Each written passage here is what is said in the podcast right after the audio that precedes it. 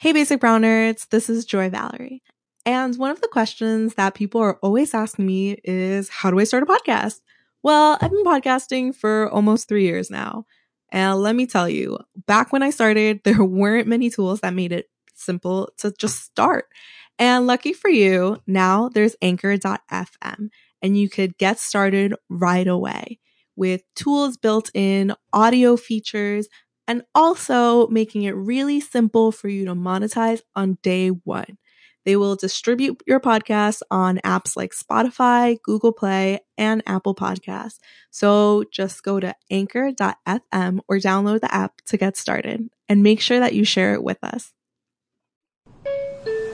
Stand clear of the closing doors, please. My mind is just like so blown right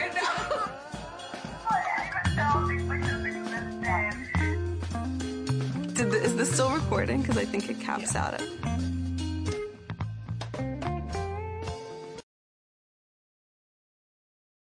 Welcome back to season two of Basic Brown Nerds. I'm your host, Joy Valerie, for this season. Last season, Grecia and I started the conversations of what it meant to be a basic brown nerd. We thought about this over brunch, having conversations about identity, feminism, and growing up in the suburbs, stuck between multiple worlds. Since then, we've built a community. You all have listened to us, and over 19,000 of you have been following us on Instagram. You guys come to our events and have donated to this cause. So, this season, Grecia will be focusing on her writing and building Latinx Writers Collective, which you can follow on Instagram and support via Patreon. And for the rest of the season, I'll be your host, and we're going to be leveling up with each episode, talking to new basic brown nerds that are doing amazing things in tech, in culture, and arts, and the wellness space. and we're going to be digging deep into topics like finances, entrepreneurship, and mental health.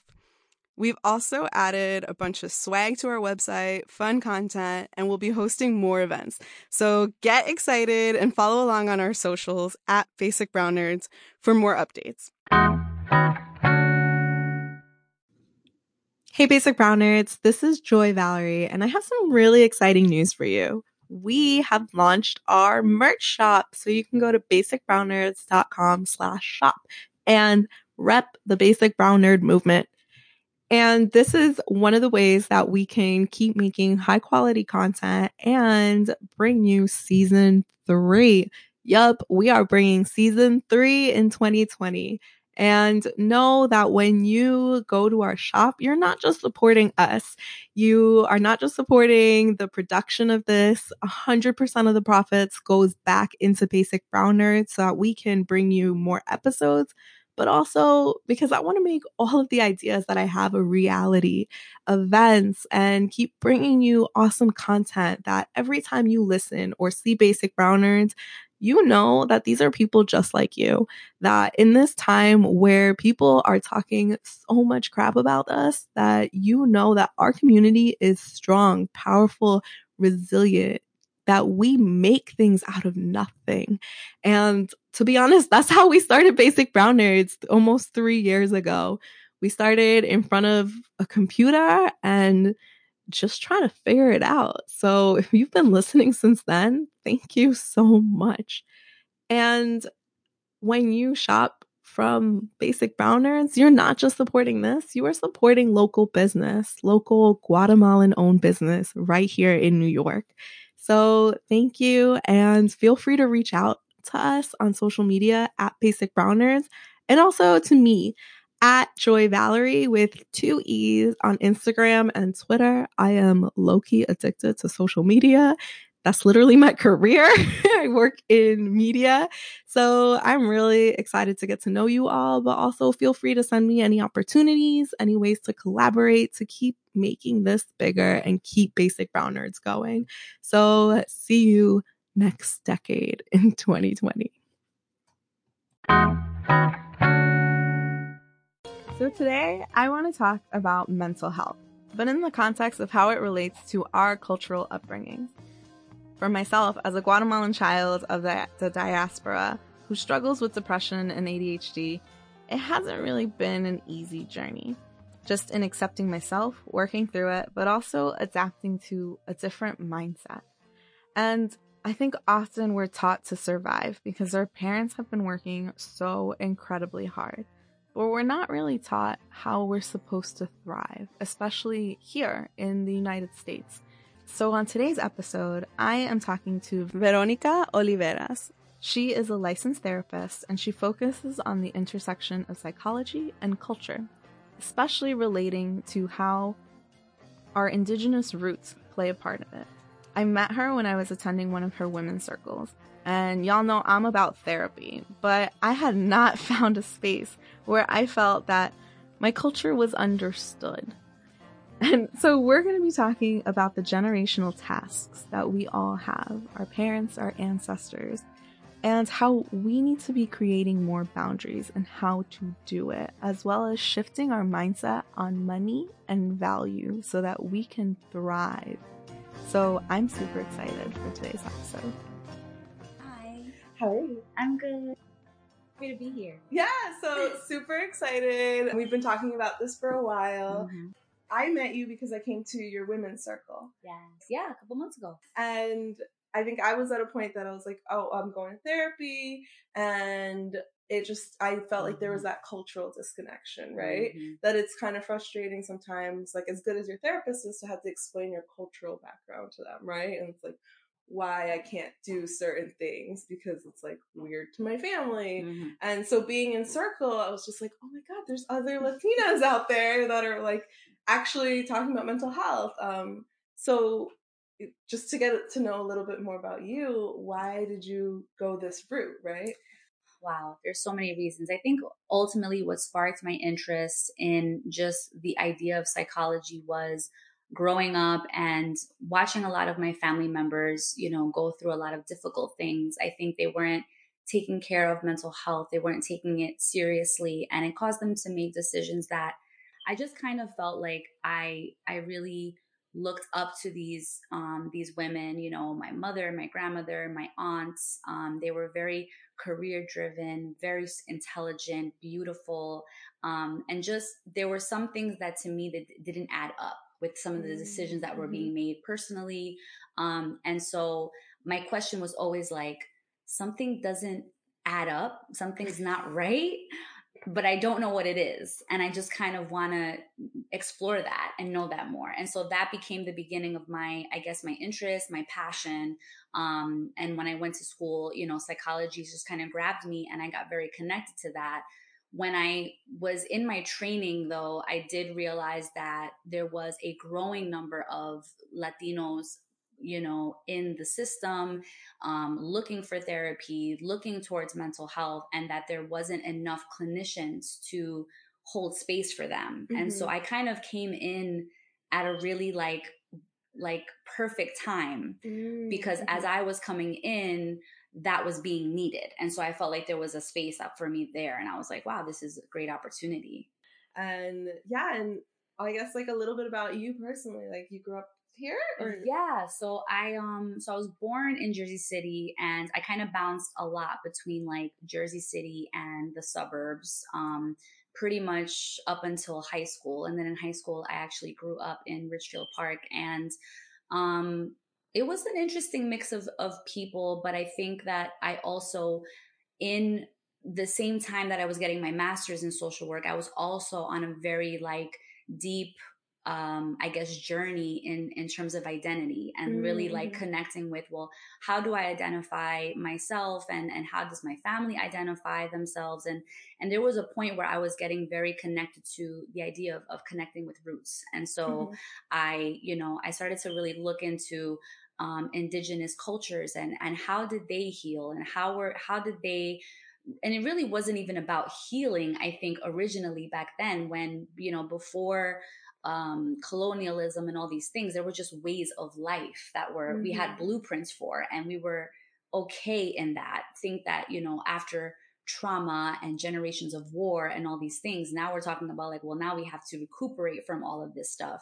So I always was interested in like where did things begin, and that really connected me with uh, my indigenous my indigenous roots. I'm Ecuadorian and Puerto Rican, Mhm. so um, I grew up predominantly with my on my Ecuadorian side because that's my mom, um, and you know I I mostly grown up with my mom and my grandmother and my aunts, and would go to Ecuador every summer. Would spend the summer there, but there still felt like there was still some kind of disconnect even even me going to Ecuador and me even having that that exposure with my mom's side of my family that they were there was also a missing of like us honoring our indigenous roots in that Mm. and so how that felt disconnected. And then i guess you know coming here to the united states and and growing up in here and, and trying to assimilate and you know become more americanized how much more disconnected we became from that and and i really like wanted to get back to the beginning. Mhm. and i felt like in doing that i also was inspired to like incorporate that in my therapy practices because i was thinking more holistically.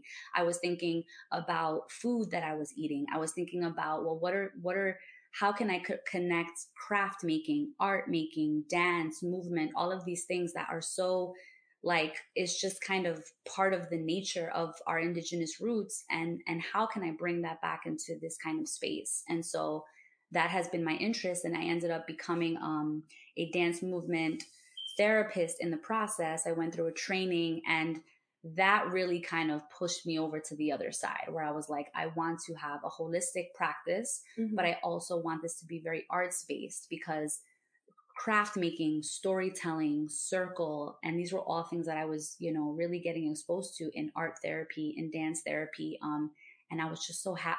I was so happy to find that in my social work, like career because I was getting so drained in just the like the mainstream social work world Mhm. that art therapy and dance therapy, like music therapy, saved my life. And I was actually exposed to that by a very good friend of mine, Namibia. Um, and she um, she actually had asked me to participate with her in an art therapy. Um, I guess it was like a project that they were doing. It was a 10 day residency. Um, but we basically went to Colombia and we immersed ourselves in community doing like art therapy with the children of this place and connecting them with like you know what are the things that you guys go through what are the stories that you want to tell and it was a very beautiful way of using actually theater um to help you know the healing process to help facilitate the healing process of like and they were talking about domestic violence they were talking about you know they're they're poisoning our water um you know we're we're wanting to keep ourselves pure here but these these institutions are trying to come in Mhm. and take over and it was a beautiful project and that just like opened up my whole world and i was like i'm never turning back to Oh my god. that boring black and white mainstream social work life and so yeah that started my journey My mind is just like so blown right now. I'm just like, what? This Yeah. is so cool. I Yeah. didn't even know things like this existed. yes And like even as you were talking, I was thinking, do, do you know like Residente? yes So have you watched his new Netflix show? no So well, it's a it's a movie. It's a documentary Okay. on his album, his last album, right, where he does a DNA test. His his whole thing is going to different countries so cool. and and like he incorporated the sounds of that country and like wanted to work with local artists like artisans artists and musicians awesome that he found um yeah so it was really cool because i remember listening to his album like oh my god it's so powerful right Yeah. and i remember listening to his album and i was like crying because i was just like and i'm like oh my god i'm crazy right like i feel like every time i have too many feelings i'm just like crazy um, no. but and it's that like I feel like now It's I'm just like oh it's normal to be like Mhm. human and have feelings and I think it's because I was so in this like corporate white America that you're just like no I'm supposed to be like always like not emotional and it's interesting because even now that Yeah. I've been Yeah. connecting with other Latinos like other people that are on the same vibe they're just like I'm just crying and it's just like and I'm like wait like we're very like emotional okay. people but So- even I went to a was last well I was in Oakland Mhm, right I was with my friend Cynthia and she was selling at a Native American Arts Festival Mhm. um so it was really cool because everyone there was like you know honoring roots somehow and there was a concert at the same time, right? So it was like Native American artists and also dancers, like people who That's were like really cool. embracing and reconnecting, like people who were actually like Native American, and and some of the dances were like traditional dances and then new dances, and I was just watching this and I was like crying, like like little tears. I was trying to like hold it back because I was like, no, I have to be a normal person that doesn't cry in public. That's so weird. No. But um, but even just like watching it, I was just kind of like, like a part of me was really sad because I was Mhm. just like, wow, that's awesome that they've held on to their like roots so much that like they've been able to pass down these things and Mhm. they were explaining like what the the like feathers meant and like Mhm. what their adornments meant yes. and like all the significance behind it and it was really cool and then at the same time i was just like i have no idea what like my cultural roots are right like i'm from guatemala and i know that my family is like part mayan right Mhm, and that because mhm. that's like the mayan people are Mhm, there mhm. but even in guatemala like people deny it so much Correct. right Very similar. yeah, because you know, like the casta system, colonialism. People are like, "Oh no, I'm not like that. Like that's not me." And I'm like,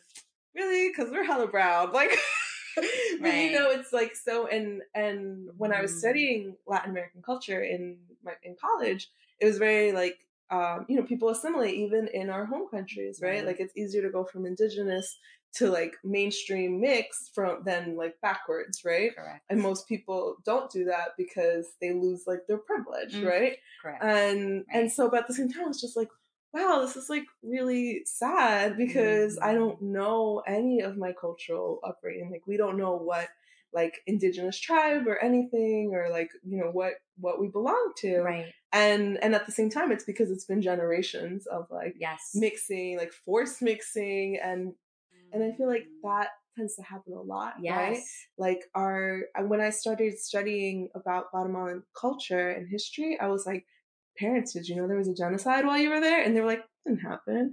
But also Mm. like people were so, you know, just trying to survive. yeah, and right. like just it's a trying to make protective it. factor. Yeah, and then it's also like you know you have limited schooling. Like you're not gonna go into your history and your Mm. roots, but there's so much healing that happens there Yes. when you start to understand like oh this is why and and even right Mhm. like watching these dances it was just something like huh like this is something that connects people Yeah. because i feel like you can't be sad when you're dancing right like you really can't like It's very i hard to. i forced myself to go to zumba because i'm just like i feel like shit and then i'm just like okay and then it's like oh let's get happier Right, right. But, um, right. but it's even- uplifting. yeah and Yeah. and so many songs like have messages behind it especially traditional songs right Yeah. like there's a story behind it and even when i was watching these dances happening i was like oh like it's literally a story Mhm, right mhm. and so i don't know i was just kind of like my mind was blown so that's Yeah. my vibe this week I was, I was, no, that's really interesting. There's so many things that you're telling me too that are sparking so many things. Mhm. But I was reading a book recently and it was talking about how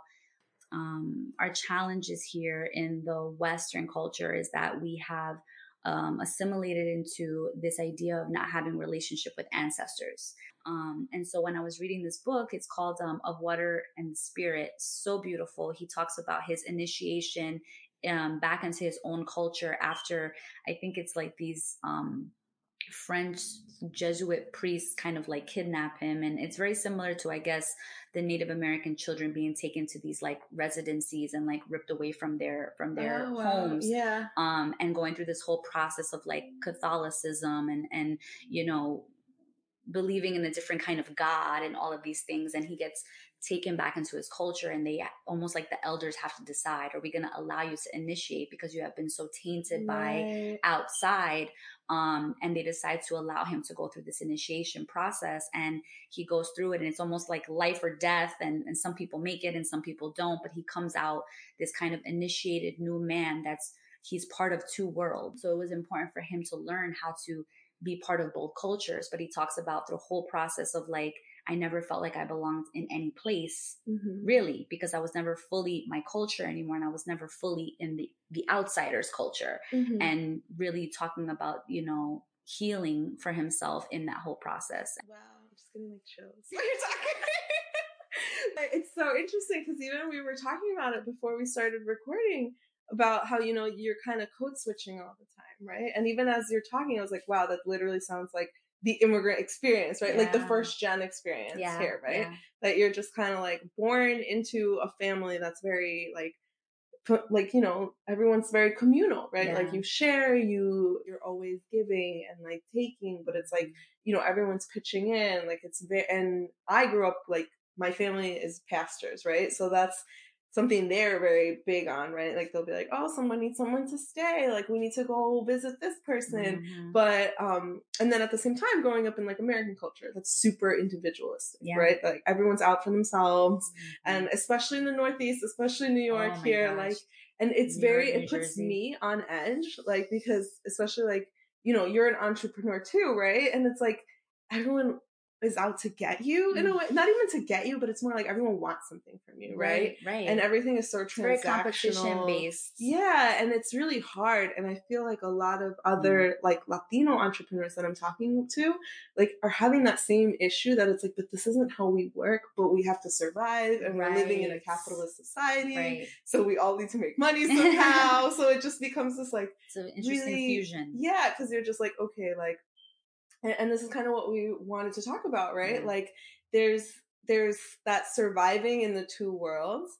That it's like, how do we put boundaries on the things that we do like? Because we come Mhm. from communities that are very giving and like, correct you know, we share, but at the same time, sometimes I think here people take advantage of that too, right? And they're like, give me more, give me more, right? yeah yeah and and then at the other end you feel so alone like in this like american society that you're just like okay well i don't really belong and i can't like adapt to this so you're just stuck in Yeah. this like i don't know what i'm doing yeah and we were like, talking mhm. about that in terms of like there's like so many layers to everything you know and i Mhm. think that in, in psychology we're trained to think of the person like developmentally so if you think of like Mhm. you know when you're a child you have a developmental task of you know learning how to walk and learning how to speak and then when you become um, you know pre-adolescent you have a, a different developmental task and so the way that i've been really trying to make sense of things for myself and, and even you know for my patients is that not only do we have these developmental tasks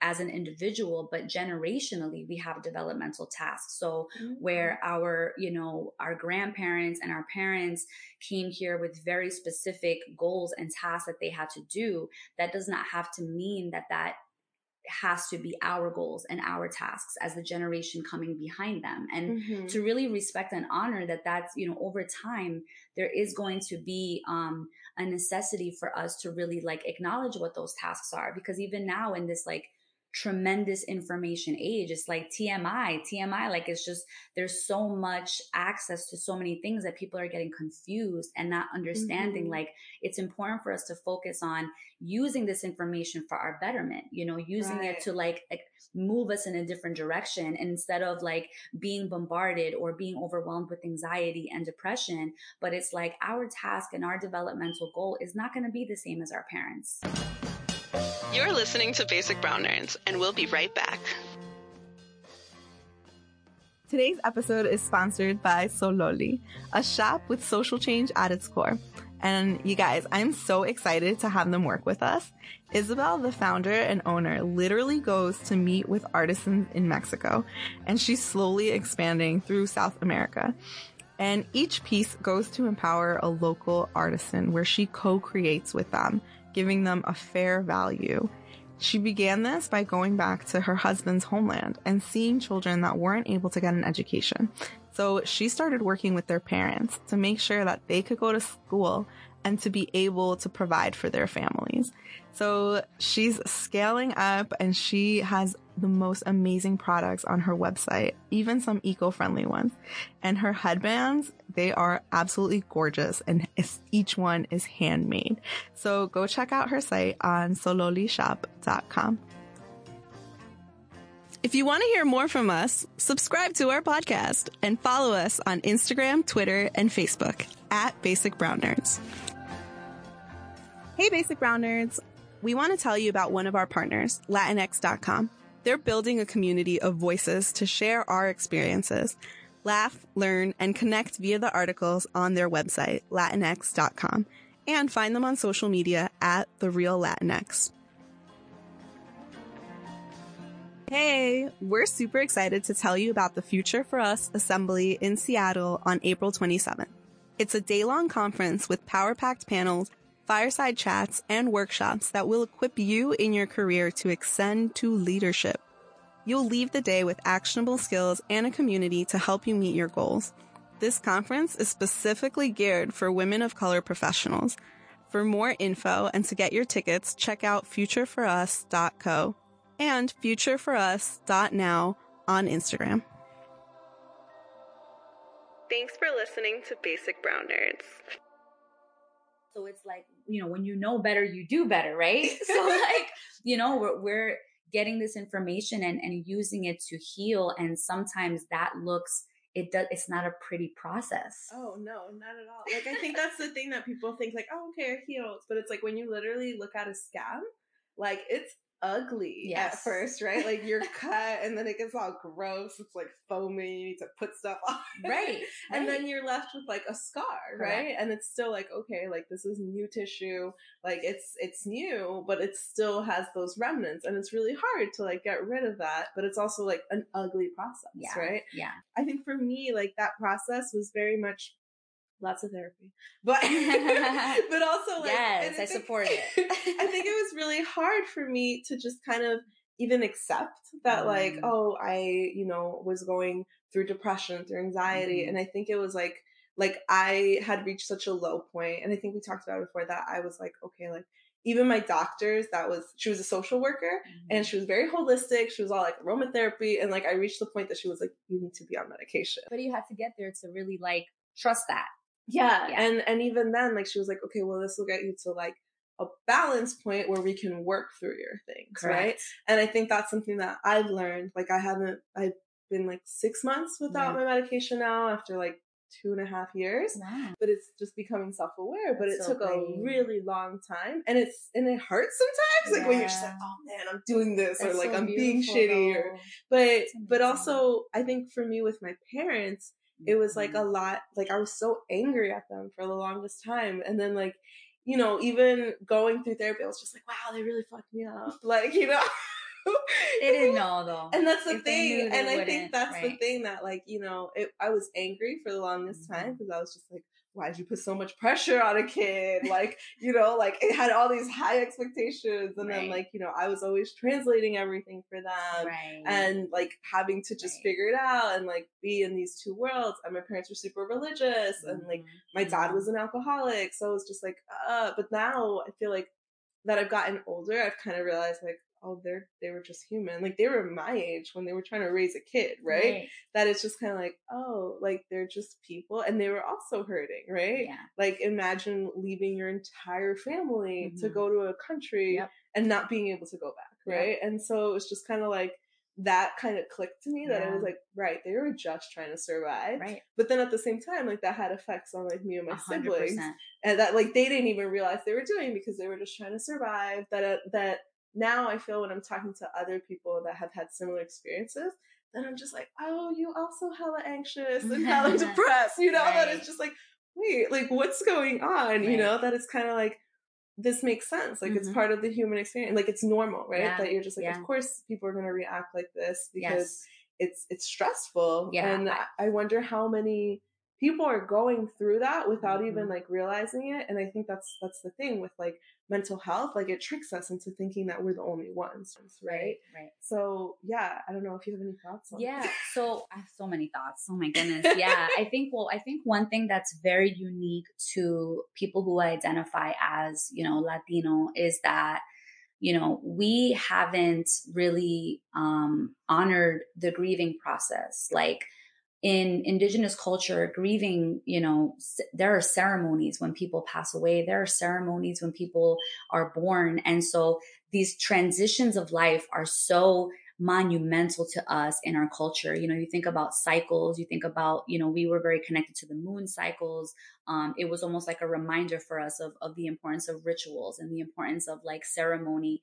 And we have gone generations away from that information where like if you're thinking about your our parents leaving their countries and having to lose their culture and lose that how much grieving we have not acknowledged right Mhm. and how that's passed down like we haven't even un, unwrapped all this stuff and it shows up in ways where i do a lot of work with children and families so teenagers are like more depressed than ever, more anxious than ever. And parents are frustrated because they're like, well, I was anxious and I was depressed and I just dealt with it, you know, and I Mhm. just, you know, I kept it moving and I, I didn't have the, the privilege or the luxury of dealing with this stuff. And so there's a lot of resentment, you know, Right. and there's a lot of like, Then they don't know how to deal with it. Right, exactly. And then it's like, well, you can't look to your teenager and be mad at her because she wants to address these things and acknowledge them and take care of them and, and maybe start a, a, a new relationship with cycles where it's like, there is a time to let go of things. There is a time to acknowledge that, wow, look at all that we have lost. Because if we don't acknowledge the things that we've lost, it's very hard to make room for new things and for to be yeah. a new identity or a new whatever because we are transforming into a new you know kind of people you know Mhm. we have this history like this happened you know we did lose a lot of connection with this so now we're fusing you know the things that we know now and and hopefully trying to recollect i call it um, I got it from um, this book called Women Who Run with the Wolves. And I don't know if Oh, ever- yeah. you- it's very intense. Um, it's a very intense book, but it's absolutely beautiful. And the way that she describes it is collecting the bones, you know, the bones of like Mhm. stories of things that sometimes you only have some pieces, right? When you're thinking about like these, these, these people who like find fossils and bones, like that, having some of them helps them see the whole picture a little bit. You know what I'm saying? But we don't have all the bones. Like we're still collecting little pieces. And sometimes, like when you went to um, Mexico and you got that little piece of information, it was like Mhm. you collected a bone to add to the story that is your family's, you know, storyline, you know? Right. And that's something that is an ongoing, beautiful, lifelong process. But we also have to acknowledge like the grieving and the mourning and the letting go. And honestly, nature reminds that uh, to us all the time. We we are nature. We've been connected to nature since the beginning of time, and it always is like there's time for things to die and there's time for things to be born, and we don't know even know how to respect that process. That's why we're so Mhm. afraid, you know. But it's like this is okay. This is this is us.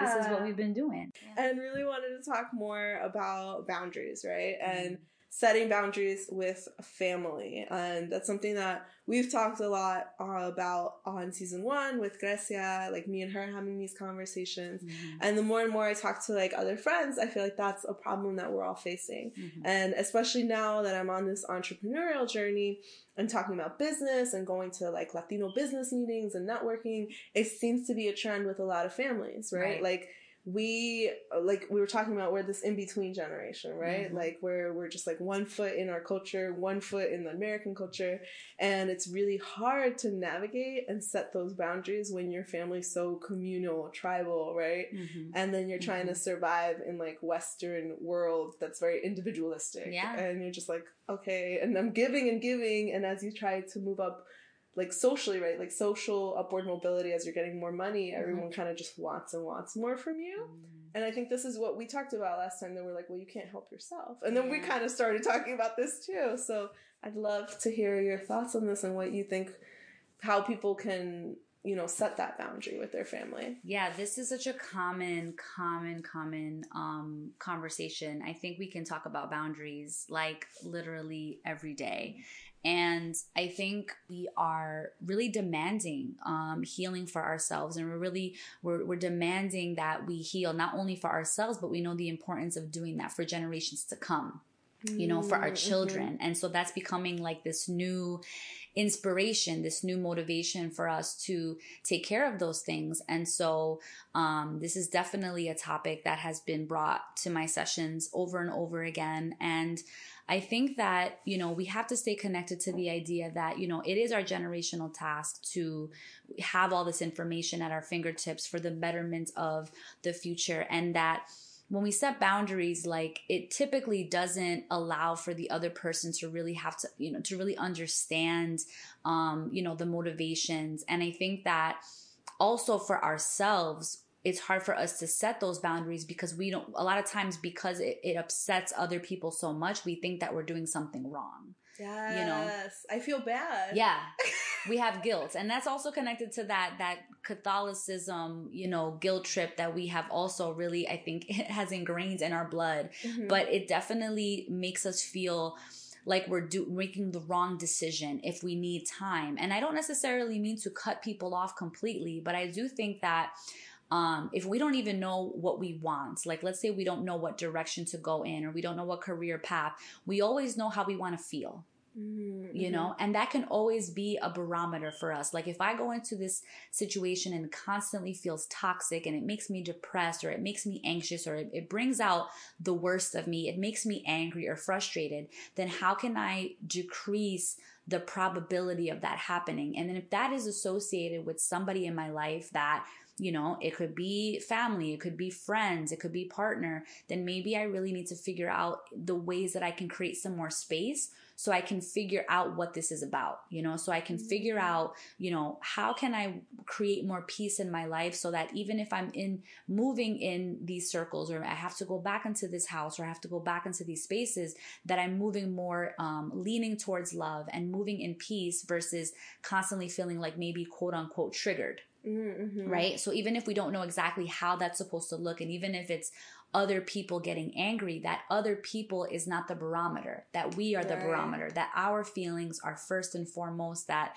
you know, our healing, our health, um, our mental states, um, our peace is not compromised because other people, it makes other people uncomfortable. Mhm. Because a lot of times, you know, in psychology, we're talked about, we, we learn about projections. And so people's anger really is not about us. It's about, you know what, like you're hurting me and you don't want to realize that you are part of this. So I have to keep myself away. But that person's getting mad because they don't want to have to deal with themselves as part of the issue.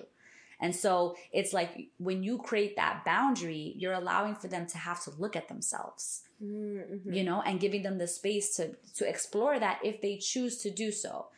Some people, when they are, you know, when boundaries are actually respected and asserted, will start to look at themselves and say, you know what? I really want this person around and so maybe this is something that I can take care of better. Maybe I can I can I can handle the way that I talk to this person in a different way. Maybe I can move in a different direction because I actually genuinely want this person in my life.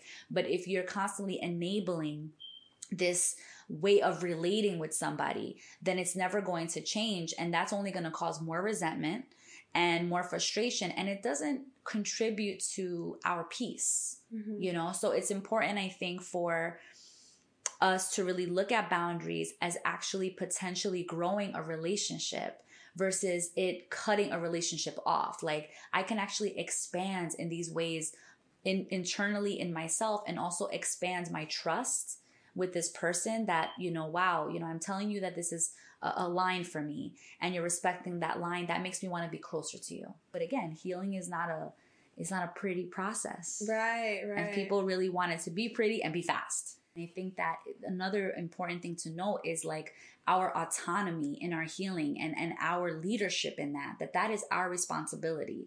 And so it sometimes comes with loneliness. It sometimes comes with feelings of like, man, like nobody understands me. Nobody gets me. And I always tell all my patients, I'm like, you, no one is ever going to know you like you.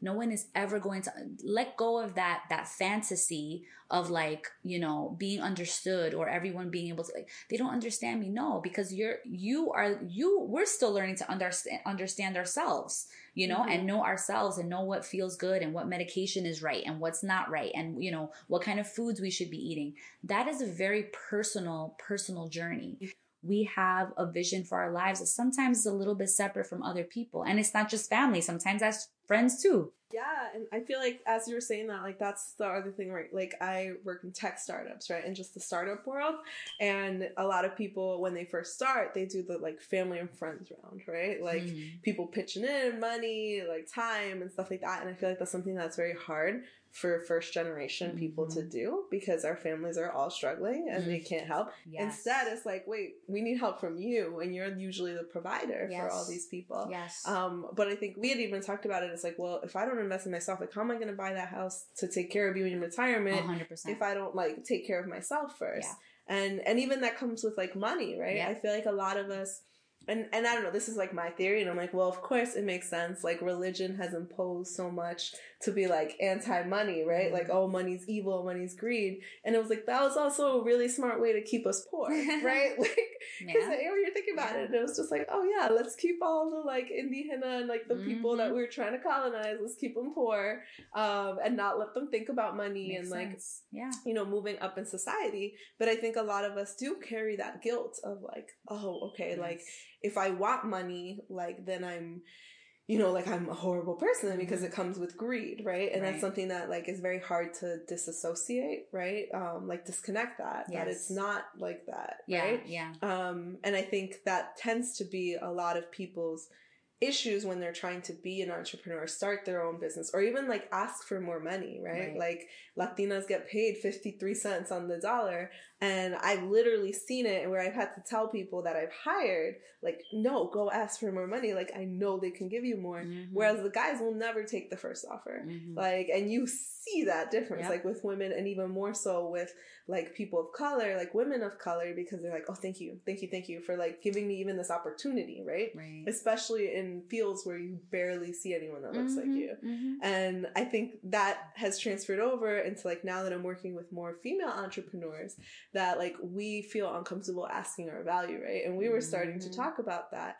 And and that's something that like it's really even hard for me to be like okay this is my fee right? Because then at the same time you're like well i want to help you. And like and, and it's it's really hard to just be like okay i want to be able to like help people and like use my skills to do that. But then yeah like you can't help yourself. You can't i mean help you can't help others if you're not helping yourself first. 100%. and and that's something that i think a lot of people struggle with like this happens it's very common that that happens. So um so i think that you know we have to think about money as allowing us to sustain things so to sustain ourselves to sustain you know whatever lifestyle that we have. And so you know if we are constantly giving out handouts we're not creating um a- an energy that is going to allow us to sustain the things that we're able to continue to provide. So i look at self-worth as you know the investment that i require of other people in me and a lot of times that very much coincides with boundaries because a lot of people are going to say well i don't have that. I can't spend that. And you know what? That's okay. We i want to encourage people to get to that point you know? Mhm, like i'm like listen if you don't got it now like listen and, and i encourage you to maybe think about you know becoming more financially stable becoming more financially free so that you can continuously invest and pour into yourself as well because I don't do this. I, I have to continuously pour and invest into myself. And that costs money and that costs time. And so I have to also be able to say, this is my word so that I can continuously invest in myself as well. and i think that that like people are using a lot the word like manifesting right Yes. And it's like, well, yeah, but that's because you've been putting in all this work because you're believing it too, Yeah. right? And I think there's such a powerful thing when you like have that goal, right? And then you're just like, okay, I believe it, I'm working towards it and getting there. But also you mentioned um what is it, the caged dog theory?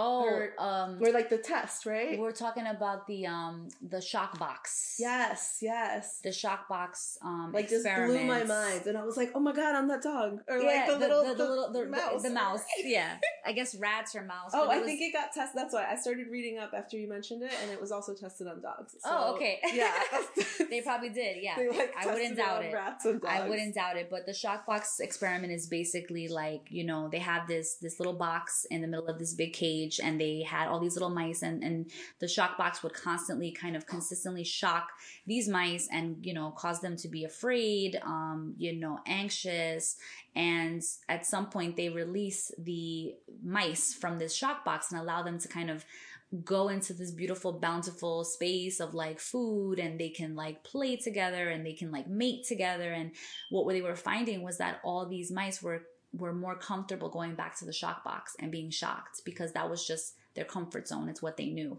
and what's interesting is that you know in this book that i've been reading called buddha's brain he talks a lot about how we are just so much more um likely to um really connect with negative messaging versus positive messaging Mm. because that's a survival tactic that we have you know kept for you know for forever but we're not having the same problems that we did hundreds of years ago. So but we still are having that that same reaction to negativity in ways that we notice something negative way before. We notice something positive. And the positive things don't necessarily like stay with us the ways that negative things do.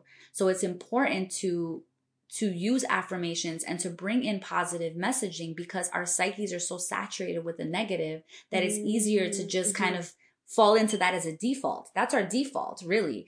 Um, so the positivity is like stretching past the boundary that we're not really used to. And we don't, you know, you think about if I always tell people, I, I use the example of McDonald's too. Like if I told you to close your eyes, you all can draw me the symbol of McDonald's. You can all draw me how that looks like. But if I ask you about a, a really powerful, beautiful affirmation that you, you know, ca- can chant to yourself every day, it's going to take longer for people to say, oh, this is something that's helpful to me. Actually, I, I, I, I want to say this, this affirmation or this mantra. Um, and that's, you know, the importance of, of repetition is actually something that can heal the brain. It can help us kind of recircuit things in ways that are Mm, encouraging mhm. us to be more positive. What but we don't know this. Yeah. Yeah. It's like the what is it? The the neurons that wire together, fire together or something like that. They talk about this. And so we have the powerful we have powerful tools of mindfulness, of being present, of me- meditation. Um, all of those things actually can help us to counter all the negative messaging and and autopilot that we are Mhm. on, especially in a in a society that continuously gives us negative messages. It's not like that's stopping. Mhm, You go on social media, you go on the news. Like if you go on the news, you hear Oh maybe five five good watch it for 5 minutes and you probably hear one positive thing and everything else is like this person died, this person got shot, this person this blew up, that happened. And so and and we're so drawn to that. You know, Right. we, we watch That's why they make so much money. Yes. Because they like feed into like our fears. correct. But then you're just like, oh my god, oh my god, I'm so scared. I want more. Like and right yeah. right because we we we we falsely think that that's actually going to keep us protected or safe Mhm. but you know what's really important is for people to understand that repetition matters if you can create a mantra for yourself that you can do in the shower at least once a day every day that that little seed grows and expands into other things and more mantras and more opportunities for like you know what i want to feel good i don't want to i don't have to feel depressed or i don't have to feel anxious i can actually shift my energy um if i want to with myself it definitely takes time Mhm. to figure out like the combination of things that works for each person right. but it's worth And even taking the journey like yes when you're reaching that point. a hundred Like- percent the awareness is number one and that's the one that's the hardest part Yeah, yeah. Um, do you have anything that you'd want to take away for, I guess, for our listeners on how they can start to set boundaries if they're having a hard time with their families? Um, yeah, I think, you know, something that has been very helpful to a lot of my patients is writing. So, you know, I Mhm. think that a lot of times we want to present uh, our case or our side to people without really um, hashing out the details with ourselves. Like, what is it that you really Mm. want? You know, what is it? That, what is the goal in this, and and how is it that you really feel? Are you comfortable with that? Are you clear on that before you're presenting that to someone else? So maybe writing is a great way to like sit with all your thoughts, say like, you know what, this is something that I can kind of keep out. This is something that I feel more important about sharing, and really say, say, saying this is the boundary that I feel comfortable with um, when you're presenting this case with with the like framework of loving this person, right? Like I Mhm. love you, so I want to actually like have a fruitful relationship. I want our relationship to expand and grow, and I believe that this is one of the avenues in which that can happen. So Mhm. it's just about respecting it. It's not about rejection, you know, it's not about casting you out or um or uh cutting you off. A lot of people use that or ghosting, you know, there's all these terms now, but it's really about like my intention and it's always about me. Like my intention is for our relationship to grow and expand. I do this with love and I just need this to do this for myself so I can get clear on some things. And that might change and and you know be sculpted as time passes but this is really what i need for myself right now and many times when things are framed in that way people are less defensive yeah. you know but it's important that we understand where we stand and Mhm. writing can help us do that or maybe having a conversation with someone else a trusted person that can help bounce off some ideas obviously someone that you feel is rational grounded and and, and has like your best interests at heart where they can say you know what maybe this this way would be a softer way of of of mentioning this or maybe this way is a way that you can really get that point across Mhm. um sometimes even practicing with our friends you know or other family members is a great way to do that if you don't want to write Yeah. I love writing, so I'm always No, trying I to totally get that. But I think, like, for me, I've definitely been that person that cuts people off. Mhm. But I think it's also really hard for me because I connect with people so easily Yeah. that then I feel it becomes like too much. Mhm, Like, and then mhm, like mhm. It's really hard to to be like, oh, okay, but like you know, I have to set that boundary, or like I'm just friendly and like you trusted me really easily, but like. You know, we're That's not like best friendly. friends. Yeah. And I feel like that's hard for me Mm. that it's had to be like I've had to reach those ugly points. Why I didn't set those boundaries early on, yeah, right? yeah, And like those gut feelings Yeah, too. Like I but feel like I've sensed that and I don't say anything, right? Yeah, like that's in the process. You figured that out. Like it's Yeah. not like you would have known that. Right. And I feel like that's one of the things, right? It's like a process, Yes. right? Like and you know, and and that's what I I kind of was like, wow, I was really shitty, you know? And you kind of realize that, but it's like, well, we're all growing, like Correct. yeah, but it's hundred just like percent. If we can to be an dwell understanding, onto being like, oh, it's bad. standing compassion, standing understanding. We are all navigating this like thing called life, and sometimes we don't have all the answers, and we do things to protect ourselves and take care of ourselves. But you know, we can always, you know, in in therapy, it's called um when you uh it's almost like a they call it a rupture in in the in the patient therapist relationship where like the therapist and the patient have this like awkward moment where the patient is like no i don't trust what you said or i don't like what you said or Mhm. i'm mad at what you said um and you know there's that that that period of time where it's like oh is the patient going to come back is the patient are we going to be able to reconcile this and that's real relationship when you can go back Mm-hmm. to the therapist and say you know this is something that i didn't agree with but i'm you know i, I know that you've been helping me in this capacity and i want to continue like working together. And that's what real relationship is like. Like you know i, I don't necessarily so many agree people feel say uncomfortable getting to that, right? a hundred percent. Like instead, it's just like let me just ghost. yeah uh, but a lot of people will just come back and then that's part that's where the real work starts. That's where the real work is. It's like okay you didn't agree or you know you were mad about what i said but sometimes like that's that's part of the of, of the work that needs to be um there needs to be a light shed onto something and that's when you Mhm. know sometimes when we get to those like hard places that's the real work that's like oh you didn't want me this isn't supposed to be bubbly and cute and fun all the time right, right, you know and yeah. so to to be able to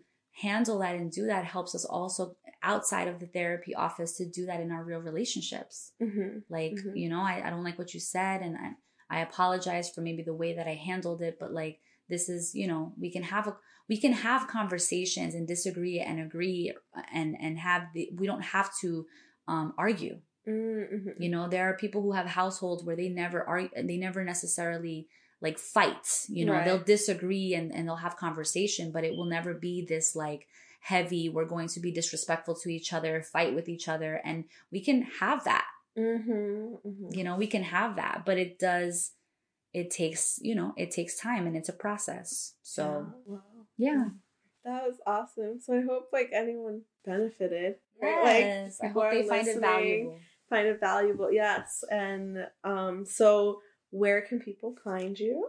Yes, so I am at you. I can you can always set up an appointment or reach me through my website, which is www.thecreativetherapist.org. Um, also the creative therapist at gmail.com.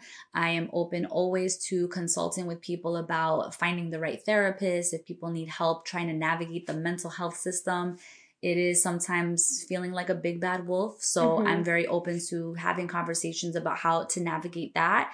And I'm also um, hashtag self love vero because it's all about loving ourselves. Yeah. Yeah. Yeah. Well, thank you so much. For sure. And lastly, I want to thank the amazing new team members that are making all of this possible. Our producer, Daniela Franco, that's making this season sound amazing, and Douglas Quinteros, our creative strategist, revamping Basic Brown Nerds.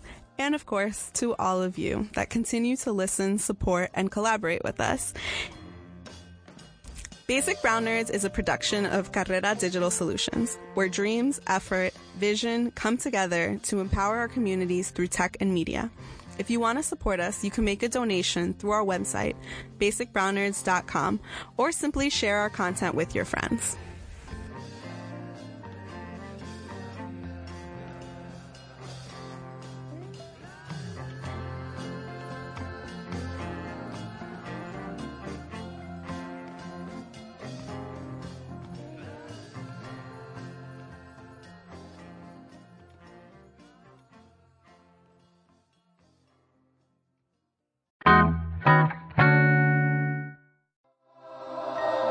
Thanks for listening to Basic Brown Nerds.